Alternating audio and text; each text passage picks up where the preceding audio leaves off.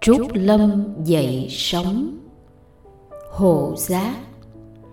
Bên bờ sông ni liên thiền sau hai ngày đường, thầy thiện duyên đến bờ sông ni liên thiền thấy một cây xoài sum xuê cành lá, phần thân dưới to khoảng hai người ôm, chung quanh không cỏ. Thầy đến ngồi dựa vào gốc xoài nghỉ mệt một điều khiến thầy hết sức lạ lùng, đó là con sông rất ít nước, ít gần như không có. Chỗ có nước thì rất cạn, nước trong veo, nhìn thấy những hạt cát dưới dòng sông. Thoáng nhìn, cảm tưởng như một con sông cát trắng, chứ không phải ni liên thiền. Cái nóng gây gắt trưa hè chiều xuống dòng sông đầy cát khô, khiến hơi mù bốc lên như có một màn sương mỏng. Nóng khó thở, nhưng không khí dưới gốc cây xoài thì tương đối dễ chịu. Ngồi một chút, thầy lại nằm dài trên cát. Trước cảnh vật hữu tình, một con sông cạn toàn màu cát trắng, một gốc xoài đứng nghiêng nghiêng trên bờ sông vắng tàn lá xum xuê như cây lộng quanh gốc là bãi cát thiên nhiên, vừa sạch sẽ, vừa mát. Đó đây một vài nơi lòng sông còn động nước bốc lên một lớp khói mờ. Trong tâm hồn thầy thiện duyên, bỗng hiện lên hình ảnh từ bi, vô lượng, phong thái uy nghiêm, bước chân nhẹ và chắc như sư tử của đức phật đã từng một mình một ngựa, vượt qua tất cả thành trì, nội cỏ, núi rừng, bỏ lại ngai vàng, cha già, vợ trẻ con thơ trong một đêm trăng vằn vặt dấu chân ngài đã từng in rõ đâu đây trên địa danh này, con sông này, cánh vật này, và trăng sao hôm ấy cũng đã từng chứng kiến ngài đã cầm kiếm báu dũng cảm phi thường, cắt bỏ tóc xanh vui kiếp sống tan bồng thoát tục. Rồi sáu năm sau, cũng dọc theo con sông này, dưới gốc cổ thụ bồ đề, ngài đã khám phá toàn diện bí mật về chân lý, sinh, trụ, dị, diệt của vạn hữu và đắc được vô, thượng tam, miệu tam bồ đề trí trong khi tâm thức đang trôi về quá khứ bỗng một ông lão trên dưới 60 đang lùa đàn dê về phía thầy. Sau khi chúng nằm nghỉ quanh quanh, ông lão đến ngồi gần bên thầy gợi chuyện. Thầy là người địa phương hay từ xa mới đến? Bần đạo từ xa Vách Thi mới đến. Ở xa dữ vậy sao? Thầy đi một mình hay có bạn đồng hành? Bần đạo đi một mình. Trời, thầy dám đi một mình? Có chi mà không dám? Bộ thầy không sợ sao? Sợ cái gì, thưa cụ? Trộm cướp, thú dữ chẳng hạn. Thú thật với cụ, bần đạo không sợ những hiểm họa ấy. vả lại, bần đạo vô sản, chỉ có bộ y đang mặc và cái bát để xin ăn, thì có chi mà phải lo ngại, phải sợ. Còn thú dữ, nếu là oan gia, thì dù có lên trời cũng không tránh khỏi.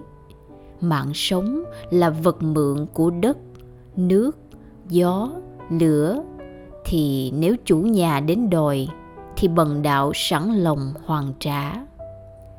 Thầy quả là người can đảm, vô ưu, vô úy thưa cụ, bần đạo cũng không phải can đảm hơn người. Nhưng nhờ biết rõ tất cả hiểm họa ấy, không đáng sợ bằng sự chết. Nói vậy, bộ thầy không sợ chết nữa sao? Không sợ, thưa cụ. Thầy cho biết lý do đi. Vì quá quen thần chết. Thầy đừng nói chơi, thần chết linh lắm.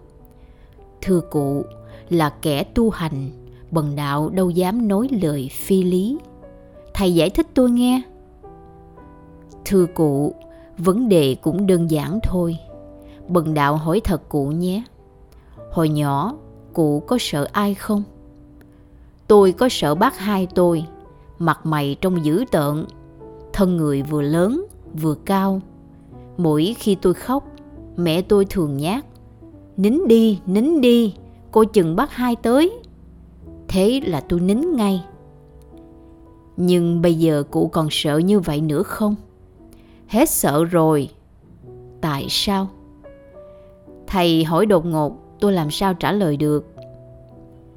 Thưa cụ, cụ cho phép bần đạo giải thích nhé. Thần chết, ví như bác hai. Chúng sanh, ví như cụ. Thuở nhỏ, vì cụ không được gần gũi thân thiện với bác hai, nên chỉ nghe mẹ nhát hoặc thấy mặt bác là cụ sợ hết hồn hết vía.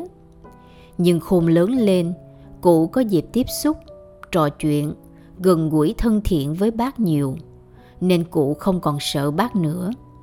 Cũng như thế, chúng sanh vì không chịu làm quen, gần gũi trò chuyện với thần chết, nên khi nghe đến tên là thần hồn đã muốn lìa thần xác. Còn bận đạo thì mỗi ngày đều có làm quen chuyện trò với thần chết. Quen đến nỗi lúc nào cũng thấy rõ thần chết ở ngay nòng mũi. Nghĩa là thần chết chỉ chực chờ mang bần đạo đi trong một vòng hơi thở. Đã quá quen như vậy thì bần đạo đâu còn sợ thần chết nữa. Hay, hay, có lý. Nhưng thú thật với thầy, đôi lúc tôi cũng có nghĩ đến thần chết. Nhưng mỗi lần như vậy là tôi cảm thấy chán đời quá, không muốn làm gì hết. Còn như tôi không nghĩ đến chết thì tôi cảm thấy lạc quan, yêu đời, ăn uống ca hát, vui chơi, hưởng thụ được ngày nào hay ngày đó, chừng chết hẳn hay. Chớ ngồi nhớ ông ta hoài nản lắm. Thưa cụ, nếu cụ là chủ một chiếc thương thuyền, chẳng may thuyền bị lũng, sắp chìm, thì cụ phải phản ứng thế nào? Lo tìm cách sửa chữa chiếc thuyền hoặc tìm kế thoát thân hay cứ ngồi khoanh tay hò hát chờ chết. Phải lo cấp tốc tìm cách sửa thuyền là điều kiện tiên quyết. Trong hoàn cảnh bất thành thì phải tìm kế thoát thân. Chớ vui sướng gì mà hò mà hát. Trừ phi người điên mới hành động như vậy. Thưa cụ, thì vấn đề sống chết cũng đã tự nó sáng tỏ. Thân này ví như chiếc thuyền bị lũng, cuộc sống luân hồi ví như con sông lớn bờ bên này là khổ ngạn bờ bên kia là tịnh ngạn tâm ta ví như chủ thuyền các thứ phao nổi để thoát thân là những điều phúc đức. Ta sử dụng chiếc thuyền đi buôn sinh lợi thì ta không có quyền hủy hoại nó. Nhưng trường hợp nó bị phá nước thì ta phải cấp tốc sửa chữa. Không được thì phải dứt bỏ, cứu người. Muốn cứu người thì phải dùng phao hoặc những loại dụng cụ không có trọng lượng hành động trái với những sự thật ấy là điên rồ, là tự sát. Nhận thấy ông lão đang để hết tâm trí, theo dõi pháp thoại một cách chăm chú và phấn khởi, thầy thiện duyên sách tấn. Thưa cụ, đức bổn sư của bần đạo có khuyến tỉnh người đời như vậy. Đời người như lá héo, diêm sứ chực chờ ngươi đang đứng trước cửa chết. Đường trường thiếu tư lương, đời người nay sắp tàn. Tiến gần đến cõi chết, dọc đường không quán trọ. Dặm trường thiếu tư lương, người đời hay sát sanh nói láo không chân thật. Lấy của người không cho, qua lại với vợ người uống rượu men, rượu nấu. Đam mê những thứ ấy là tự chôn đời mình, là bứng đào gốc thiện. Con tôi, tài sản tôi, nghĩ quấy người ngu khổ. Thân ta còn không có, còn đâu tài sản đâu.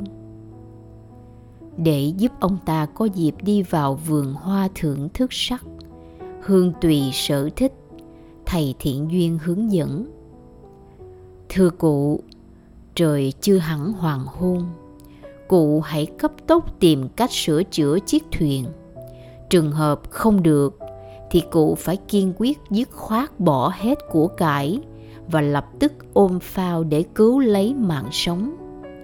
Cái phao ấy là hạnh bố thí, đức trì giới, lực tham thiền nghĩa là luôn luôn hướng tâm nghĩ việc lành, sửa miệng nói lời lành, khiến thân làm hạnh lành. Những thiện pháp này là năng lực chủ yếu điều phục tham, sân, si, giúp chúng ta sống lợi lạc, chết sanh thiên. Sau phần kết luận, ông lão chắp tay đối diện thầy thiện duyên, phát nguyện xin trọn đời quy ngưỡng phật pháp tăng. Thấy đạo tâm ông lão thuần cố, thầy thiện duyên hướng dẫn ông quỳ gối hướng về kỳ viên tịnh xá và trao quyền quy giới. Kính mời quý khán thính giả đón theo dõi phần tiếp theo. Ban kịch lưu động, trúc lâm dậy sống hộ giác. Qua phần trình bày bởi giọng đọc liên hồng phúc. Xin chân thành cảm ơn cảm ơn và cảm ơn.